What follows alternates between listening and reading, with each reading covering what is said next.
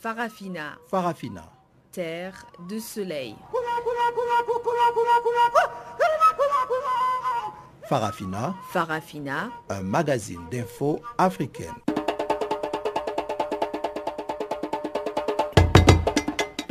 Présentation Pamela Kumba.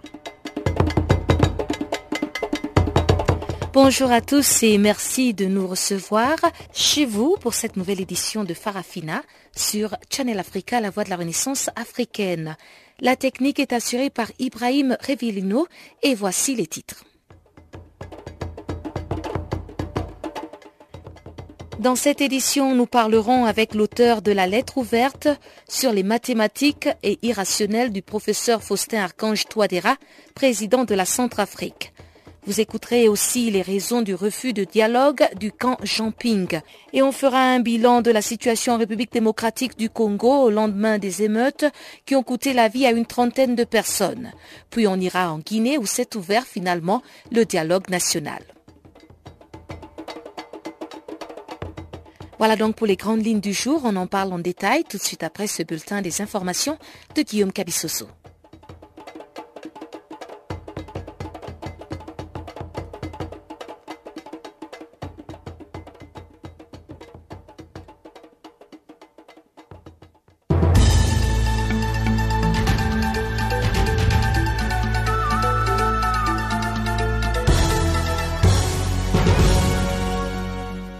Auditeurs de Canal Afrique, bonjour à tous. Nous ouvrons ce bulletin d'information par les Gabons où un appel au dialogue et une menace voilée d'arrestation en cas de nouvelles violences. Les autorités gabonaises ont soufflé les chauds et les froids mercredi sur l'opposant Jean Ping alors que la Cour constitutionnelle doit se prononcer au plus tard vendredi sur les recours de Jean Ping contre la réélection d'Ali Bongo au scrutin à un tour du 27 août dernier. Le nouveau décompte de voix de cette présidentielle est terminé à la Cour constitutionnelle. Il a été fait par neuf juges constitutionnels et plusieurs juges assistants qui réexaminaient le procès verbaux du bureau de vote, comme l'avait demandé l'opposant Jean Ping et la société civile gabonaise. L'opération s'est effectuée en présence de cinq juristes délégués par l'Union africaine. Mercredi, les gouvernements de Libreville avaient fait savoir au chef de l'opposition qu'il risquait d'être arrêté en cas de nouvelles violences au Gabon, alors que le porte-parole de Jean Ping déclarait à la presse que le résultat en possession de son équipe de campagne montrait que Jean Ping avait gagné la présidentielle du 27 août dernier avec 51,17% de voix contre 46,71% à Ali Bongo Odimba. En République démocratique du Congo, les auteurs matériels et intellectuels de pillage, viols, incendies et tueries perpétrés lundi et mardi dernier dans la ville de Kinshasa lors de la manifestation de l'opposition seront arrêtés et déférés devant la justice. L'annonce a été faite mercredi par le procureur de la République qui décrit ces faits comme graves et passibles de peine de prison. Flori Kabange a également instruit la Direction générale de migration d'interdire la sortie de Kinshasa et de la République démocratique du Congo de toute personne impliquée dans les violences. Des menaces qui interviennent au moment où le président Joseph Kabila est sorti de son mutisme pour présenter ses condoléances au peuple congolais suite aux morts occasionnées par les manifestations de lundi et mardi dernier. Dans un communiqué de la présidence lu mercredi soir à la télévision nationale, le président congolais a réitéré son appel au dialogue lancé à l'opposition. Restons toujours en République démocratique du Congo où une nouvelle incursion des présumés rebelles ADF à Kassinga, une cellule de la commune de Rwenzori à plus ou moins 5 km du centre de la ville de Beni au nord Kivu.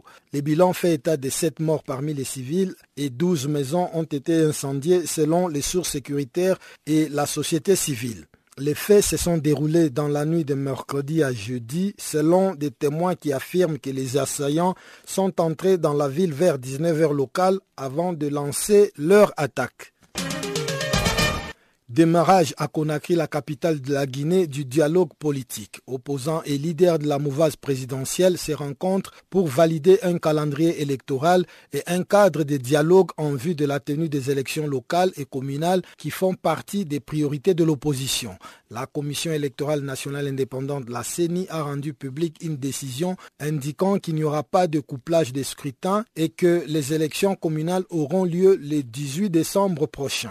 Selon les chefs de file de l'opposition et président de l'UF2G, Selou Dalen Diallo, ce dialogue doit porter sur la réforme de la Commission électorale nationale indépendante et la mise à jour du fichier électoral.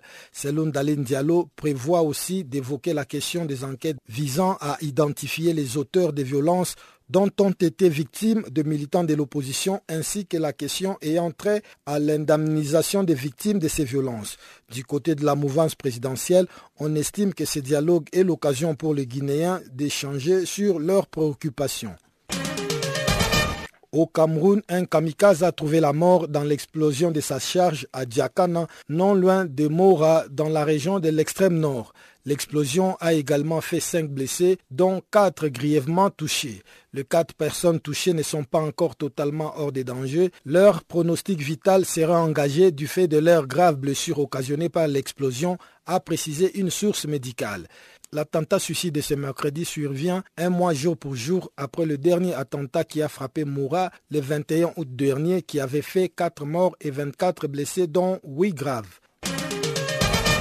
Enfin, au moins 42 personnes sont mortes mercredi au large des côtes égyptiennes alors qu'elles tentaient de rejoindre l'Europe. Les secours ont pu sauver 150 personnes de la noyade. Les opérations de sauvetage se poursuivent pour retrouver d'autres éventuels passagers de cette embarcation de migrants qui a fait naufrage près des Rosettes, une ville sur la côte nord de l'Égypte, point de départ d'un nombre grandissant de personnes pour une traversée périlleuse vers l'Europe. Selon le HCR, plus de 10 000 migrants ont perdu la vie en Méditerranée en tentant de rejoindre l'Europe depuis 2014, dont plus de 2800 depuis le début de l'année 2016.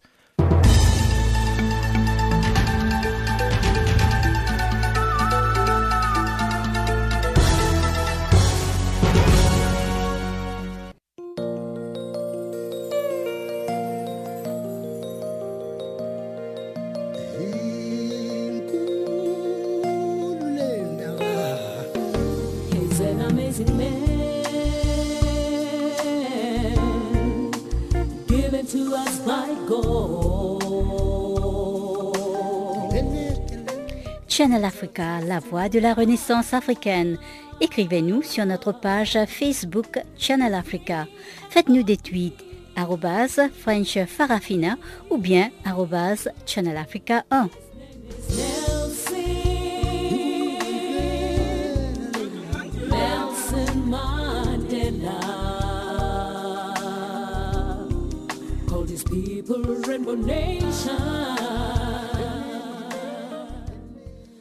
Bonjour à tous ceux qui viennent de se connecter. Le dialogue politique inclusif tant attendu en Guinée a finalement démarré ce jeudi à Conakry, la capitale. Et c'était l'occasion pour tous les acteurs politiques, notamment le chef de file de l'opposition, Selou Diallo, de se retrouver sur une même table avec le président Alpha Condé pour aborder notamment des points cruciaux tels que le calendrier électoral en Guinée. Notre confrère Nou Baldé nous en parle depuis qu'on a créé la capitale et il est au micro de Guillaume Cabissoso. Au palais du peuple euh, à Conakry, ici, c'est dans la salle des actes qu'ils se sont retrouvés ce matin, les acteurs euh, politiques, euh, deux représentants du gouvernement, le ministre de l'administration du territoire, le général Bourema Kondé, le ministre secrétaire général de la présidence, Kiridi Bangoura, et trois représentants de la mouvance présidentielle, Amadou Damaro Kamara, Salou Bella Diallo et Patrice Kamara, et puis plusieurs euh, représentants de l'opposition, ils doivent euh, euh, se concerter sans doute de nouveau puisqu'on on leur demande de désigner cinq personnes, mais il y a le porte-parole Bakar Silla, il y a le secrétaire général de l'IFDG Aliou Kondé et d'autres.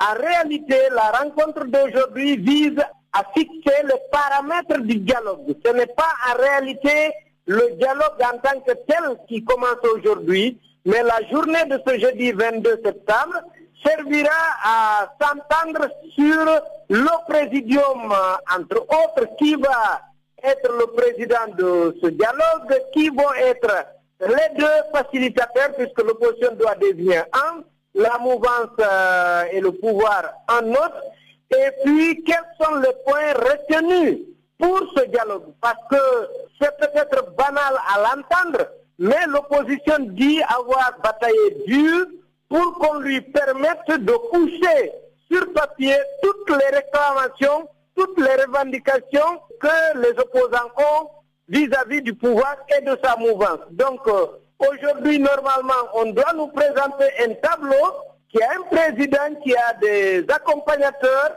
et qui a un objet de thème à débattre. Donc, euh, l'opposition, la mouvance et le pouvoir, euh, accompagnés des diplomates, il y a l'ambassadeur des États-Unis, l'ambassadeur de France, le chef de délégation de l'Union européenne et la société civile, donc ils vont tous sortir un document qui dira que les acteurs politiques vont discuter et chercher à s'entendre autour des points qu'ils vont nous énumérer. Et selon vous, quels sont les points qui peuvent être retenus à l'ordre du jour durant ces dialogues que réclamait à tort ou à raison l'opposition guinéenne? D'abord, il y a les élections, les élections communales. Vous savez, les dernières, euh, c'était il y a plus de dix ans. C'était en 2005. Donc, les élections communales, ils vont s'entendre probablement sur une date. Mais en toute urgence, l'opposition veut que la CENI gèle ses activités parce que la CENI a déjà annoncé une date euh, qui est le 18 décembre comme... Euh, retenu pour la tenue de ces élections. L'opposition veut annuler tout ça, que le chronogramme soit repris.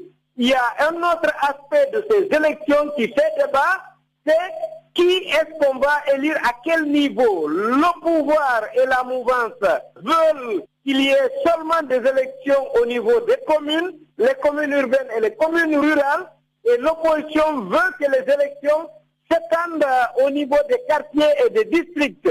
Est-ce que le pouvoir va accepter? C'est l'un des points de discorde.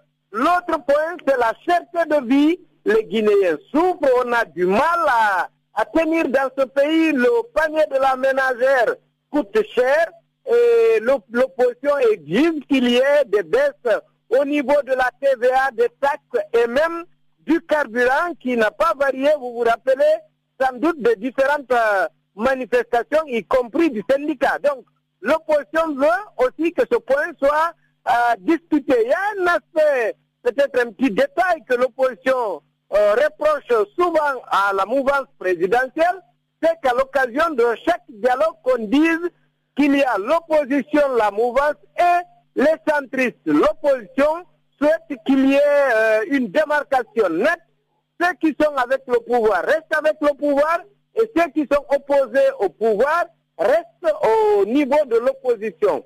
Est-ce qu'il est question de la mise en place d'un gouvernement d'union nationale à la fin de ce dialogue politique? Dans les conditions normales, le dialogue ne parlera pas du tout de cela. Euh, s'il y a un gouvernement en vue, puisque ça se dit réellement, c'est le pouvoir qui va décider de, de faire appel à des représentants de l'opposition. Mais beaucoup imaginent que si le dialogue euh, se passe très bien et que les, conclusions de ce dialogue sont acceptées, il n'est pas exclu justement qu'il y ait un gouvernement d'union nationale. Au Gabon, les yeux sont rivés sur la Cour constitutionnelle qui doit rendre son verdict au plus tard vendredi 23 courant. Et les participants de Jean-Ping ont décidé de rejeter la main tendue d'Ali Bongo Ondimba au dialogue. Ivan Dissouli, représentant du camp Jamping à Johannesburg, en Afrique du Sud, revient sur les raisons de ne pas dialoguer avant le verdict de la Cour. La, la main de Dali Bongo envers le camp Jamping n'est pas, pour un dialogue, c'est quelque chose de, frustrant de savoir que l'opposition depuis 2011, ils ont appelé à un dialogue national, pour ne pas dire la conférence nationale souveraine, et qu'aujourd'hui, Ali Ben a toujours euh, euh, refusé cet appel-là. Il a essayé toujours, toujours débarqué de ce que tous les Gabonais demandaient à ce que les Gabonais se parlent. Et Ali Ben encore, pendant près de 5 ans à 6 ans, il n'a jamais accepté ce fait-là. Et c'est pas aujourd'hui qu'on a, dans 24 heures de la proclamation des résultats par constitutionnels, qu'il demande euh, un dialogue entre les différents camps. C'est pour quel paix réellement qu'ils veulent nous proposer. C'est en sorte que c'est du marchandage, c'est pour jouer juste encore les, les, filous politiques. C'est pas ce dont on a besoin. On a, besoin que la Cour constitutionnelle aujourd'hui lise le droit, déclare le véritable vecteur des, élections du 27 août dernier et que le respect du vote du peuple, euh, que le, vote du peuple soit respecté. C'est ce dont on demande. Le discours d'Alibel, les Gabonais parleront après l'élection présidentielle. Lui, il a dit ça. Et, à chaque fois qu'on leur posait la question de savoir si on devait se rencontrer, il avait dit qu'il y avait le, Conseil national de la démocratie, le CND, qui existait pour, pour l'affaire politique du Gabon. Donc, quel est cet appel qui demande à ce que les, les, se rencontrent non au-delà du CND qu'il a toujours proposé et au-delà du refus qu'il a toujours, a, a, toujours répondu à l'opposition qu'ils ont appelé au dialogue national. Mais est-ce qu'aujourd'hui la donne n'est pas un peu différente? Euh, Surtout après les violences qui ont émaillé euh, le pays à, l'issue de la proclamation des résultats de la CENAP à la fin du vote du 27 août dernier. Alors est-ce que ce degré de violence euh, qui pourrait peut-être se répéter à l'issue de la proclamation de la Cour constitutionnelle ne devrait pas être évité par justement cette main tendue? Le dialogue, les Gabonais se parleront. Ça, c'est une évidence. On devra parler pour régler tout conflit qui existe. Même entre deux frères, il faut toujours communiquer, il faut dialoguer pour emmener l'apaisement. Mais aujourd'hui, on ne peut pas interrompre le processus de, de recomptage, donc c'est-à-dire que la confirmation du vote du peuple, du peuple parce que M. Alibel aurait décidé qu'il voudrait dialoguer. Et en même temps, il faut savoir que qui a exercé la violence? Qui a exercé la violence? Ça parle de ce fait-là. On connaît qui a exercé la violence. C'est la garde républicaine qui a tué aussi les populations des armées, accompagné de la, gendarmerie, avec tous les témoignages qui sortent d'ici et là qu'on entend encore, qui pas confirmé, ou il devra avoir une enquête internationale euh, sur, les infractions qu'il y a eu euh, au soir du, 31, du 31 août dernier. Le dialogue, il y aura le dialogue, mais pour le moment, c'est pas qu'on devra discuter avec Ali, de quoi Ali veut discuter en même temps qu'il appelle le dialogue réellement. Est-ce que vous, du côté du camping, vous êtes aujourd'hui prêt à accepter le verdict euh, qui sera rendu par la Cour constitutionnelle Évidemment, on devra accepter le verdict, mais le verdict de une constitutionnelle, on la question de la Mme Ponceau, plus lire le droit, plus le droit dans son ensemble, plus remarquer toutes les failles qui ont été commises. C'est-à-dire d'abord que, pour les, les, les résultats frauduleux qu'il y a eu dans le Haut-Ouest, il y a un recours du camping et en même temps, on doit prendre en compte ces procès-là, et en même temps dire le, le véritable le verdict de Sud. Jamais si le peuple ne se reconnaît pas dans le verdict de Sud, parce que le peuple sait qui l'a voté, le peuple sait où il a fait son choix. Si jamais la Cour ne va pas dans le sens du peuple, mais alors on saura ce qui va se passer par la suite. Quels sont les éléments qui feront en sorte que le peuple ne puisse pas se reconnaître dans ce verdict Lorsqu'on regarde un peu aujourd'hui la composition euh, euh, du bureau de la Cour constitutionnelle qui est assisté par des représentants euh, de la Commission de l'Union africaine, de l'Union africaine tels que le Tchad, le Niger, le Cap-Vert et le Togo, et il n'y a aucun représentant, que ce soit du camping ou bien du camp Ali, au cours de cette procédure de recomptage des votes des observateurs de l'Union africaine qui ont été confiés euh, au travail, au travail du contrôle des bois. Ils sont en tant qu'observateurs et en tant que conseillers. Ils n'ont pas un mot de, ils n'ont pas un droit de veto sur ce qui se se passer. Et en même temps, pour moi, il y a une précipitation dans les choses. Sinon, il y a une, il y a une mauvaise organisation dans le fait d'associer aujourd'hui, c'est depuis hier seulement que euh, les membres, les cinq représentants euh, juristes de l'Union africaine ont été associés au recomptage du voix. Euh, il était intéressant pour les juristes de leur pays parce qu'il paraît qu'ils ont été pris selon leur talent et selon leur expérience dans leur respectifs. Donc, s'ils devraient être associés à ce processus-là, ça devrait se passer depuis le départ, depuis la saisie de la Cour qui a été effectuée le 8 septembre dernier par, le, par les avocats de PINI. Il devait être saisi là et au moment où aussi on a notifié le recours au camp, euh, au, camp d'enfants, donc le camp d'Ali Bongo, cette mission devait être déjà en phase avec le, le, processus qui est créé. Là, ils ne sont qu'observateurs et analystes dans le recordage que les juges opérant ils n'ont pas de droit de veto. Donc, leur observation ne sera que pour conseil et pour euh, euh, euh, accompagner les juges qui ont, qui ont le devoir de, de pouvoir dire le droit demain 23, 23 septembre prochain. Les juges ne seront qu'en conseil, ils n'ont pas de droit de veto. Donc pour moi, leur présence n'a pas un impact réel sur suite des événements. Vous écoutiez donc Ivan Dissouli, représentant du camp Jumping à Johannesburg. Et du côté de la Centrafrique, Godefroy Luther Gonche, président du collectif Touche pas à ma constitution, a écrit une lettre ouverte au président Faustin Archange Touadéra. Dans cette correspondance, Godefroy Luther Gonche décrit les formules mathématiques et irrationnelles, selon ses propres termes, du président centrafricain qui aggraverait la souffrance du peuple. Nous l'avons joint afin qu'il élabore sa thèse. cette thèse, elle est, elle est purement factuelle dans la, dans la mesure où, pour moi, les formules de mathématiques 1 plus 1 est égal à 2.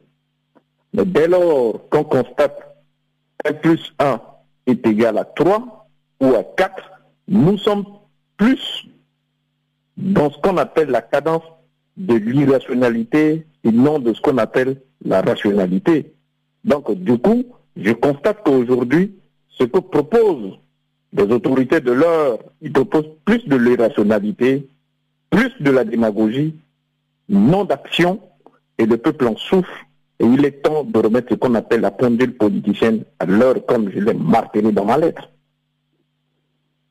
Mais alors, mais concrètement, qu'est-ce que vous voulez voir sur le terrain? Ou quelles sont ces propositions-là euh, que le nouveau gouvernement fait et qui euh, ne cadrent pas avec les réalités euh, des Centrafricains?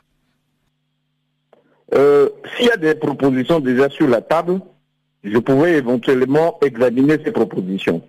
Mais force est de constater, depuis après ces élections, je ne vois aucune proposition. Mais je vois que la souffrance du peuple continue notamment à prendre une courbe de manière crescendo. Qu'est-ce qu'il y a lieu de faire? Est-ce que le peuple continuera de continuer à se faire massacrer? Est-ce que le peuple continuera toujours à vivre dans ce qu'on appelle l'insécurité?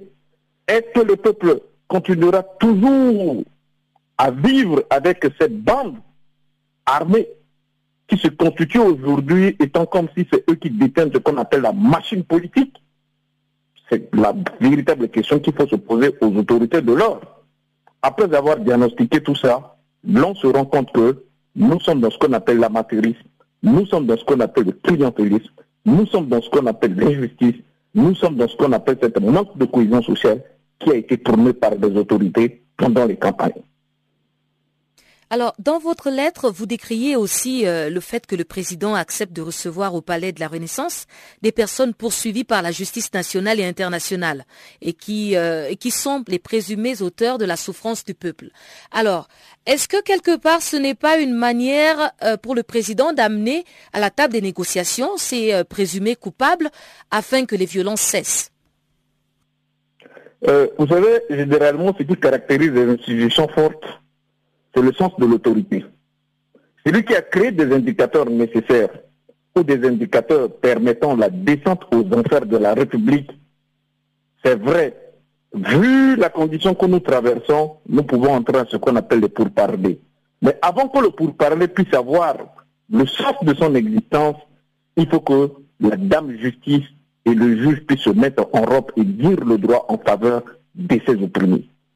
En ce moment, les cœurs seront désarmés. En ce moment, on peut notamment arriver à ce qu'on appelle l'apaisement. Mais force est de constater que les autorités ont pu notamment essayer de mettre en place une procédure, une procédure qui est tellement biaisée.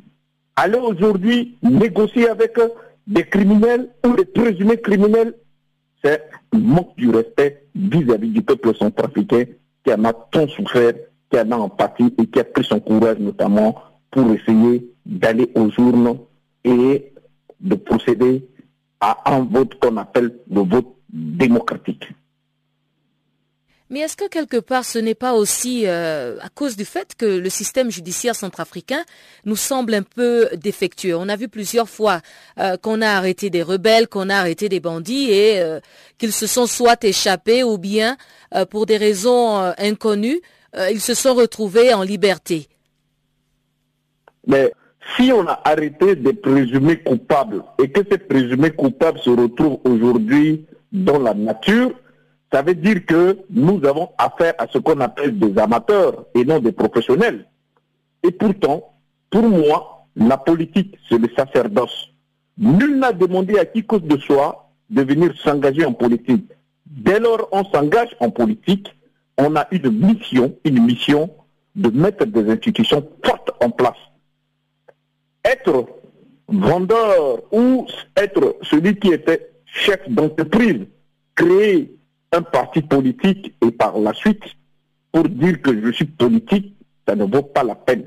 Il faut des politiques qui sont censés avoir le sens de l'autorité de l'État et qui prennent un discours de fermeté à l'égard de ces bandes armées qui continuent à semer ce qu'on appelle la désolation vis-à-vis du peuple centrafricain qui en a tant souffert pendant une décennie.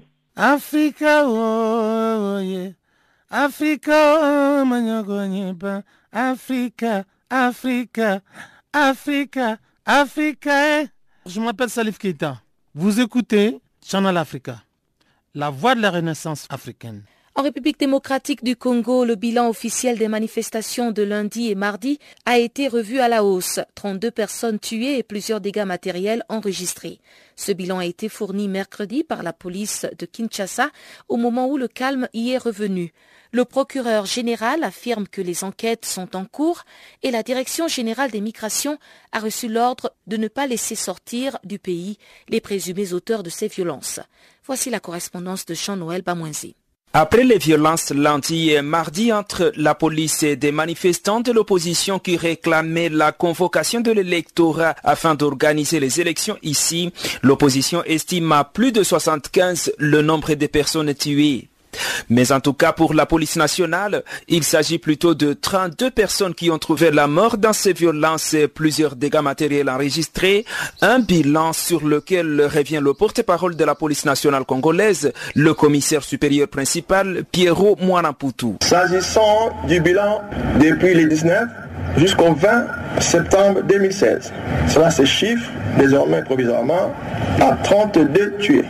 Nous avons aussi enregistré un commissariat de police situé au comme nous l'avons dit, pillé incendié, 12 sous-siat pillés incendiés, rien que pour la journée d'hier, 3 armes de police emportées par les inciviques, 4 sièges de partis politiques de l'opposition ont été incendiés dans la nuit du 19 au 20 2016 aux environs de 4 heures du matin.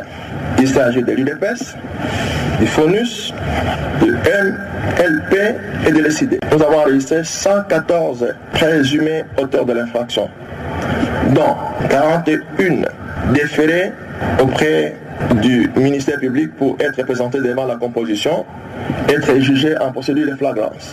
77 autres en train d'être verbalisés, parmi lesquels deux prêtres ont été élargis, cinq mineurs relâchés et deux tuberculés renvoyés à domicile. Pendant ce temps, la situation est redevenue normale ici à Kinshasa qui était jusque-là paralysée, mais en tout cas le calme est revenu, la circulation est normale et les activités ont bien repris ce jeudi. Le président Joseph Kabila a adressé un message de condoléances à toutes les familles éprouvées et le gouverneur de la ville-province de Kinshasa, André Kimbuta, a indiqué que le gouvernement prendra en charge les funérailles de toutes les victimes de ces violences. Par ailleurs, les enquêtes sont en cours pour identifier les auteurs afin qu'ils soient jugés. C'est ce qu'a annoncé le procureur général de la République qui a également indiqué qu'il n'est pas permis aux présumés auteurs de quitter le pays. La police nationale congolaise a été saisie pour rechercher activement les auteurs matériels et intellectuels de ces faits graves d'assassinat. Il y a eu mort d'homme, de pillage, de vols à l'aide de violence, des tentatives de viol, des viols partout où ils se cachent, que ce soit dans les hôpitaux ou dans certaines maisons. La police doit les rechercher. J'ai à côté de moi le directeur général de la Direction générale de migration, vient d'être requis pour interdire toute sortie de Kinshasa et de notre territoire national des auteurs de ces faits graves. Dans le passé, vous avez constaté, malheureusement comme moi, que la plupart des dignitaires ou des cadres que nous arrêtons, que nous détenons, que nous, qui font l'objet de poursuites, ne passent pas leur séjour à la prison.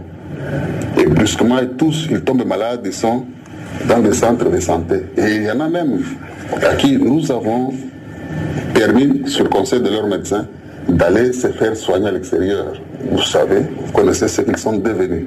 Il n'en sera plus le cas aujourd'hui. Pendant ce temps, les travaux du dialogue politique sont toujours suspendus afin de compatir avec les familles éprouvées. Les délégués doivent se retrouver ce vendredi pour chercher un compromis sur le calendrier électoral. Jean-Noël Bamoisé, Channel Africa, Kinshasa. Au moins 42 personnes ont trouvé la mort alors que 163 autres ont été secourues mercredi après le naufrage d'un navire de migrants en Méditerranée près des côtes égyptiennes. Le navire transportait jusqu'à 450 migrants selon les témoignages de cinq survivants. Suivez à ce propos le compte rendu de Guillaume Cabissoso. L'embarcation a fait naufrage près des Rosettes, ville portuaire dans le delta du Nil, alors qu'un nombre grandissant de personnes partent des côtes égyptiennes pour une traversée périlleuse vers l'Europe. Parmi les victimes figurent 10 femmes, un enfant et 31 jeunes hommes, un responsable de la petite ville des Madbous au nord des Rosettes, au large de laquelle le navire a fait naufrage et où les opérations de sauvetage se poursuivent.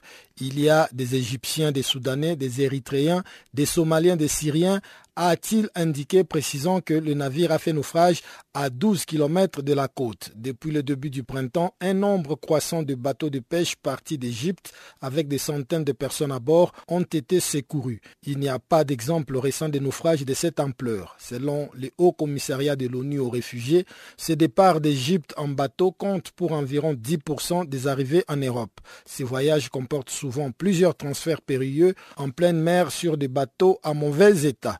Le Premier ministre Shérif Ismaël a appelé à fournir tous les soins nécessaires aux survivants et à poursuivre les responsables du naufrage, a-t-il exprimé ses sentiments dans un communiqué.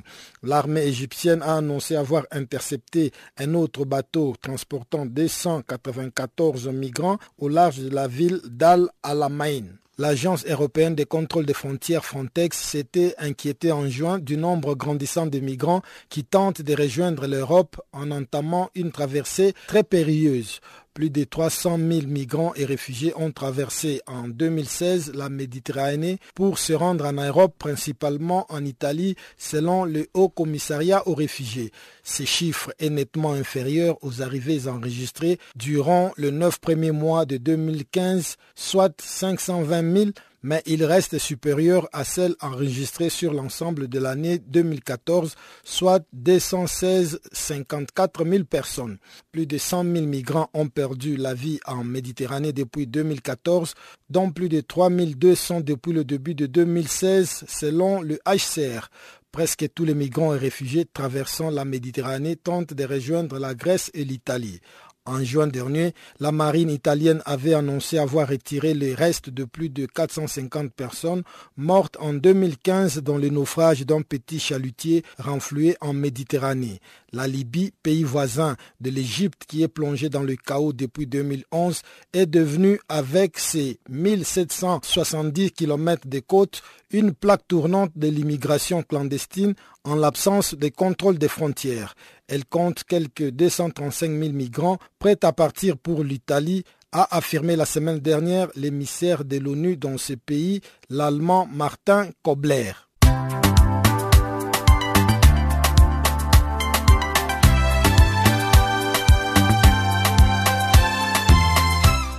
Farafina, Farafina.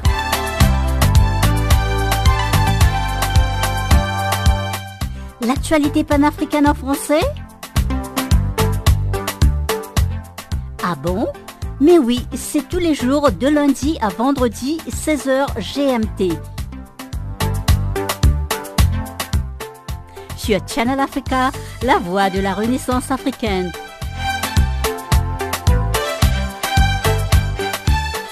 Et n'oubliez surtout pas de tweeter French Farafina.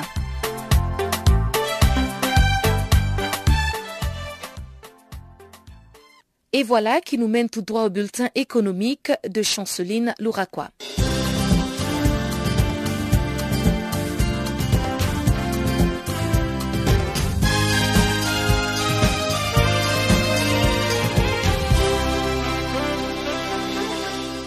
Bonjour, il s'ouvre ce jeudi au Sénégal une rencontre des entrepreneurs sous les signes de la mobilisation des entrepreneurs à travers des projets à réaliser. Cette rentrée se fera sous forme de déjeuner à travers un concept tournant sous les noms à table les entrepreneurs. Cette rencontre constitue l'une des activités récurrentes et mensuelles de la plateforme et a pour mission de développer des opportunités d'affaires au service des entrepreneurs venant de tous les secteurs d'activité au Sénégal. Rappelons que cette plateforme a été créée en septembre 2014 à Dakar et compte à ce jour 24 événements organisés au service des entrepreneurs.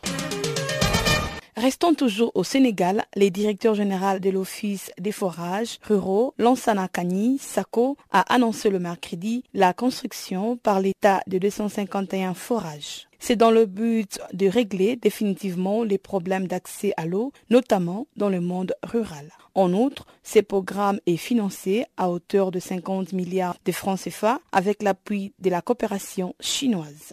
Le démarrage de travaux est prévu au mois de novembre prochain pour une durée d'un an. À noter qu'au total, 181 châteaux d'eau, 1000 km de réseau, 900 bornes fontaines va être également réalisé par ces programmes.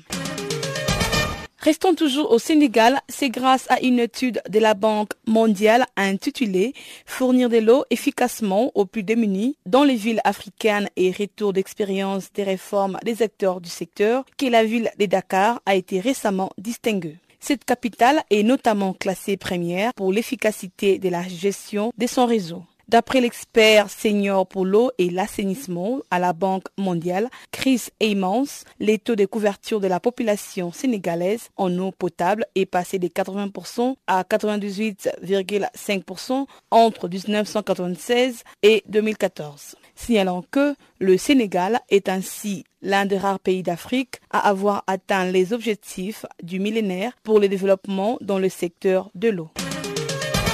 L'armateur français SEMA, CEGEM, souhaite de renforcer ses investissements en Abidjan dans les jours qui suivent. Il va donc construire une base de logistique en Côte d'Ivoire pour des travaux de construction d'un montant de 20 millions d'euros. Il s'agit d'un projet plus ambitieux qui permet de répondre aux déficits d'infrastructure d'une partie du trafic. Cette base logistique disposera d'une unité de réparation des conteneurs dont le trafic est pleine croissance. SEMA CGM possède une flotte de conteneurs de plus de 315 000 conteneurs en Côte d'Ivoire. À noter qu'Abidjan est l'une des plateformes africaines où les conteneurs ne repartent pas vides. On rappelle, SEMA CGM est leader dans le port d'Abidjan avec 30% des parts des marchés pour la Côte d'Ivoire et 40% des parts dans le transport des conteneurs vers les pays les Burkina Faso, les Mali et le Niger. SEMA CGM a réalisé un chiffre d'affaires de 15,67 milliards de dollars en 2015 contre 16,74 milliards de dollars un an plus tôt.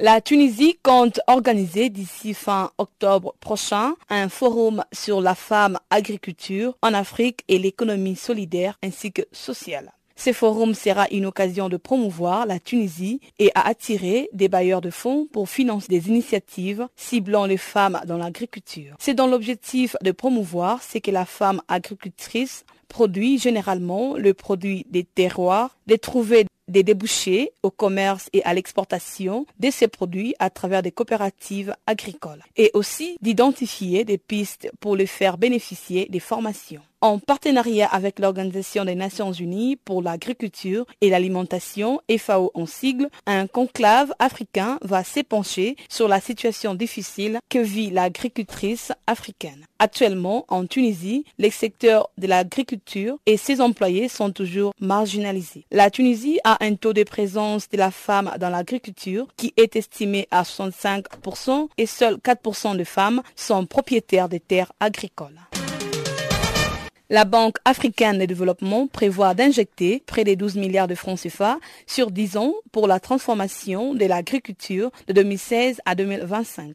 Cet investissement permettra de mettre fin à l'extrême pauvreté, à la malnutrition et la dépendance aux importations. D'après le directeur général de l'agriculture et de l'agro-industrie, Chidi Odjuku, l'Afrique dépense près de 17 500 milliards de francs CFA dans l'importation de produits alimentaires. Shidi Ojuku ajoute que l'augmentation de la demande de produits alimentaires et les changements dans les habitudes alimentaires conduisent à une augmentation rapide des importations nettes des produits alimentaires. Leur valeur devant passer donc de 17 500 milliards de francs CFA en 2015 à 55 milliards de francs CFA en 2025.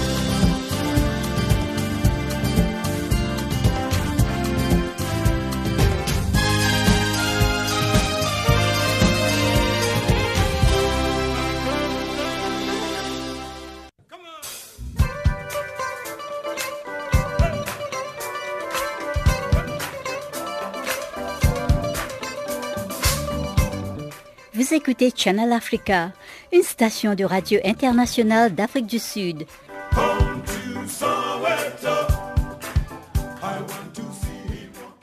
Les premières dames africaines renforcent leur engagement en faveur de la santé reproductive des femmes et des filles. Elles se sont entretenues autour d'une table ronde de haut niveau en marge de la 71e session de l'Assemblée générale au siège des Nations unies à New York. Placée sous le thème Améliorer la santé en matière de sexualité et de procréation des adolescentes, cette rencontre avait pour objectif d'élargir l'accès aux services de santé sexuelle et reproductive des adolescentes en Afrique. Voici un extrait de la première dame du Tchad, Inda Debi Itno, recueilli par nos confrères de la Radio des Nations Unies.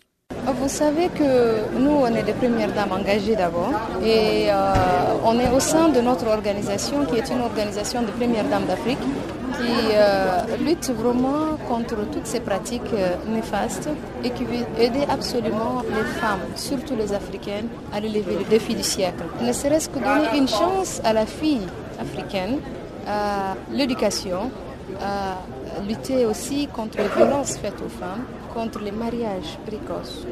Et en quelque sorte, un engagement pris par toutes les premières dames africaines à donner vraiment la place à la femme, la place qui lui revient de droit. Aider surtout euh, celles qui sont dans les villages, celles qui sont dans les fériques, celles qui sont dans le milieu urbain à avoir accès ne serait-ce qu'aux premiers soins. Parce que euh, vous le savez, comme nous, toutes les femmes et surtout celles africaines n'ont pas accès vraiment aux soins de santé et que les femmes meurent en couche. Et c'est ce qui est triste. Vraiment, je tenais absolument à participer à cette réunion, ne serait-ce que pour donner une lueur d'espoir à mes sœurs africaines. Africa, oh, yeah. Africa, oh, Africa, Africa, Africa, Africa. Eh. Je m'appelle Salif Keita. Vous écoutez Channel Africa la voix de la renaissance africaine. Et puis le FUNUAP, le Fonds international des Nations Unies pour la population, abrite depuis quelques jours une trentaine de participants d'Afrique de l'Est et australe dans ses locaux de Johannesburg, en Afrique du Sud. Ils discutent sur les stratégies d'implémentation des nouveaux objectifs du développement durable en Afrique. Dr Tiemoko Richemont, conseiller politique en matière de population et de développement pour l'Afrique de l'Est et australe, nous livre quelques détails sur cette question. Les objectifs de développement durable, comme vous savez, cherchent à avoir euh, un développement inclusif qui prend en compte tout le monde. Et donc, euh, l'adaptation ou la contextualisation apparaît donc euh, nécessaire pour prendre en compte les aspirations et les besoins des populations locales, notamment les populations les plus vulnérables. Et donc ça, c'est pourquoi c'est très nécessaire pour tous les pays et pour euh, euh, en fait toutes les communautés de s'approprier euh, les objectifs de développement durable. Alors, les données jouent un rôle majeur dans la mise en œuvre des objectifs de développement, mais on constate de sérieux problèmes avec les données de santé et du développement dans plusieurs pays africains. Pouvez-vous nous énumérer quelques-uns de ces problèmes et les moyens d'y remédier? Oui, hein, en effet, euh, le rôle des données dans la planification du développement et dans le suivi euh, n'est plus à, démontrer. C'est très important car si nous ne savons pas qui sont les plus pauvres, les plus vulnérables, quels sont leurs besoins, il serait difficile d'atteindre les objectifs. Et ceci est plus important dans le cadre de la santé. Nous savons que euh, la revue des objectifs du millénaire du développement a montré que les progrès faits au niveau de la santé était assez limité, notamment la santé maternelle. Et ça en partie, c'est parce que l'information sanitaire, le système d'information sanitaire qui produit les données euh, statistiques n'est pas encore très, très, très développé au niveau de tous les pays africains. Et euh, la circulation des données, la, disponibilité des données même qui existent, reste encore un problème. Donc, au niveau de la santé, c'est encore plus crucial, euh, compte tenu du système sanitaire qui existe, euh, qui n'est pas encore euh, complètement efficace et, répandu. Mais ces problèmes ont été reconnus en fait par, les Africains, notamment avec la charte africaine sur la statistique et puis la stratégie africaine pour l'harmonisation des statistiques en Afrique. ces, défis ont été reconnus et les, pays africains avec le soutien des Nations Unies, notamment euh, le soutien de l'UNFPA, le Fonds des Nations Unies pour la population, est en train de, résoudre euh, ce problème, mettre en place un système euh, de, gestion des données, de collecte des données sanitaires, et un, système intégré de gestion des, données, non seulement sanitaires, mais des données de la population. Alors parlons justement des femmes et des jeunes aussi. Alors, euh, qu'est-ce que le FINUAP fait afin de se rassurer que les objectifs de développement durable sont euh, concrétisés au niveau de cette tranche de la population africaine? Ah oui, les, femmes et les jeunes euh, restent vraiment une population très très importante pour le FINUAP. ce que le FINUAP fait avec les pays, avec le, gouvernement, mais aussi la société civile et partenaires, c'est d'abord faire en sorte que les besoins de cette population soient bien connus, mais c'est de les impliquer parce qu'aucun développement ne peut se faire pour les femmes et pour les jeunes sans l'implication des jeunes. Donc, c'est chercher à faire impliquer les, jeunes dans l'identification des priorités et dans la mise en œuvre de ces priorités. Et en plus, c'est de protéger ces jeunes. Dans le cas des jeunes, surtout en Afrique, euh, et notamment les jeunes femmes, les défis sont souvent énormes. Nous savons que la plupart des jeunes filles, notamment dans le contexte les plus vulnérables, sont confrontées aux défis de la santé reproductive. Et donc, le FUNIAP essaie de travailler avec le gouvernement pour protéger les, filles, notamment éviter le mariage précoce, éviter les grossesses non désirées, renforcer les capacités de ces jeunes. Et en plus, maintenant, mettre à la disposition de la population les services de qualité, les services de santé qualité euh, pour protéger la santé maternelle et la santé des jeunes. Mhm. Euh, au niveau de UNFPA ici, nous travaillons notamment avec les jeunes dans plusieurs domaines, euh, les jeunes au niveau même de la participation des jeunes, au niveau de la protection des jeunes, de l'éducation à la, à la sexualité, et, aussi avec les professionnels, les jeunes professionnels, notamment les jeunes statisticiens, pour qu'ils puissent contribuer à la production des données et à la, à dissémination de, ces données. Donc, euh, en, gros, le FUNIAP travaille avec les femmes, avec les jeunes, pour les impliquer plus et supporter le gouvernement dans euh, dans, dans les programmes spécifiques et les projets qui visent la santé et le bien-être de la femme et des jeunes dans, la région. Au Niger, la fièvre de la vallée du Rift a fait au moins 22 morts dans le pays. C'est ce qu'annoncent les autorités sanitaires dans un communiqué résumé pour nous ici par notre correspondant à Niamey, Abdul Razak Idrissa. L'alerte a été donnée par la Direction régionale de santé de Tawa dans le nord-ouest du pays. Des cas de syndrome ictéro-hémorragique fragile dans deux districts sanitaires. Une équipe rapide d'intervention est envoyée sur place. Elle procède à des prélèvements de sang humain et animal qui sont envoyés pour analyse à Dakar Résultat, présence du virus de la fièvre de la vallée du Rift dans les deux sangs.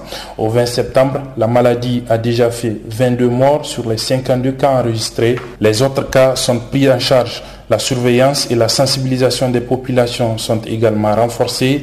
La fièvre de la vallée du Rift est une maladie virale d'origine animale pouvant contaminer l'homme. La région de Tawa étant une région pastorale, les autorités invitent alors les populations à limiter les déplacements des animaux des zones infestées vers les zones non infestées et à recourir aux formations sanitaires dès les premiers signes pour bénéficier de traitements. Abdelazak Idrissa à Niamey pour Channel Africa.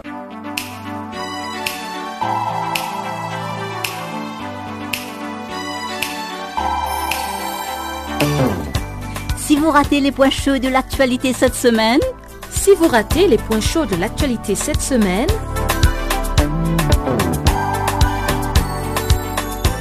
eh bien, sans plus tarder, suivez la revue des actualités de la semaine sur Channel Africa, la voix de la Renaissance africaine.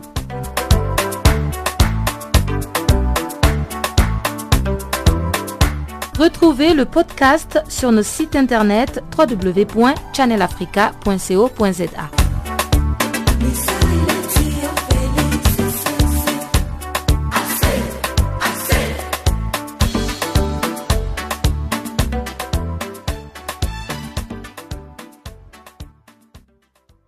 Nous avons terminé avec la partie 40 affeuse de ce magazine des actualités en français, mais avant de nous quitter, je vous propose de suivre le bulletin des sports de Chanceline Louraquois.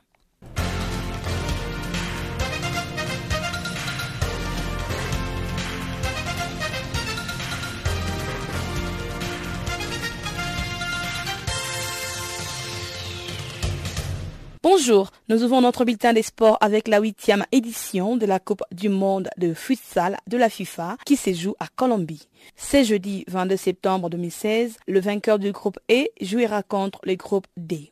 Ensuite, le vainqueur du groupe B s'opposera au groupe F et le vainqueur du groupe C sera opposé au groupe A, B et F. L'Espagne s'est battue le mercredi contre le Kazakhstan au score 5 buts à D. Le Brésil a joué un match nul contre l'Iran au score 4 buts partout. Le Portugal s'est opposé à la Croatie au score 4 buts à 0. Rappelons que cette Coupe du Monde a débuté le 10 septembre dernier et prendra fin le 1er octobre 2016. L'Afrique du Sud reste la seule représentante africaine en championnat du monde de moins de 20 ans de rugby. À l'issue de la publication de poules et calendrier de la compétition par World Rugby, publié le mercredi, l'Afrique du Sud sera logée dans le pôle C. Les Springboks roumains affronteront la France le 31 mai 2017 avant de jouer contre le pays hôte, la Géorgie, le 4 juin et l'Argentine le 8 juin 2017. Le groupe A est composé de l'Angleterre, de l'Australie, le pays des Galles et les Samoa qui ont gagné leur place pour les championnats du monde de moins de 20 ans. Le groupe B est constitué de l'Irlande, la Nouvelle-Zélande, de l'Écosse et de l'Italie. Notons que le match des poules se dérouleront le 31 mai, le 4 et le 8 juin 2017. Et les demi-finales auront lieu le 3 juin et la finale le 18 juin au stade Mikel Meski de Tbilissi. Au Cameroun, le club turc d'Antalya Sport a suspendu le mercredi l'attaquant Samuel Eto'o jusqu'à nouvel ordre. Ce dernier est reproché d'avoir tenu des propos racistes sur les réseaux sociaux, signalant que To a été transféré à Antalya Sport en juin 2015.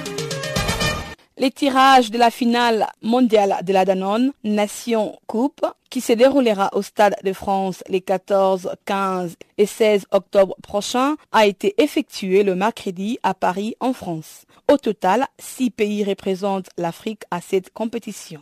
Il s'agit donc de l'Afrique du Sud, de l'Algérie, l'Égypte, le Maroc, le Sénégal et la Tunisie. Dans le groupe A, le Pharaon seront face à l'Autriche, au Mexique et à l'Allemagne. Et dans le groupe B, les Maroc se retrouvent avec le Canada, la Bulgarie et la Suisse. La France, le Portugal, l'Hongrie et la Tunisie composent la pôle C. Les groupes D renferment le Japon, le Pays-Bas et la Pologne. L'Afrique du Sud se retrouve dans le groupe E avec l'Indonésie, l'Italie et la Corée du Sud. Enfin, le Sénégal, dans la pôle H, retrouve les États-Unis, la Russie et l'Ukraine. Les nouveaux présidents de l'UEFA, Alexander Seferin, a dévoilé le mercredi à Londres les logos de l'Euro 2020. Ce nouveau logo a été choisi pour célébrer les 60 ans de la compétition. Il représente les trophées Henri Delaunay entouré des silhouettes des supporters sur un terrain incurvé en forme de pont qui symbolise le lien entre Est et Ouest comme le football. Signalons que l'Euro 2020 se jouera dans 13 villes de 13 pays, entre autres la ville d'Amsterdam aux Pays-Bas, Glasgow en Écosse, Bucarest en Roumanie et tant d'autres. Notons que le stade londonien de Wembley accueillera les demi-finales et la finale du tournoi. La Fédération internationale de football association a procédé le mercredi de la phase finale du mondial de club 2016. Ce mondial de club 2016 est prévu du 8 au 18 décembre prochain au Japon, dans les villes de Yokohama et Osaka. Jusque-là, il y a trois qualifiés pour la compétition, notamment les champions d'Europe, le Real Madrid, celui de l'Océanie, Auckland City et de l'Amérique du Sud, Atlético Nacional et la route vers les trophées passera notamment par un barrage des quarts de finale, des demi-finales et une finale. En quart de finale, le vainqueur de la Ligue des champions de l'AFC s'opposera au club américain. Le vainqueur affrontera le Real Madrid en demi-finale à Yokohama. Ensuite, le vainqueur de la Ligue des champions de la CAF jouera contre le vainqueur du barrage pour les quarts. Le vainqueur affrontera l'Atlético Nacional en demi-finale à Osaka. Enfin, le barrage pour les cas opposera les vainqueurs de la J-League à l'Auckland City FC.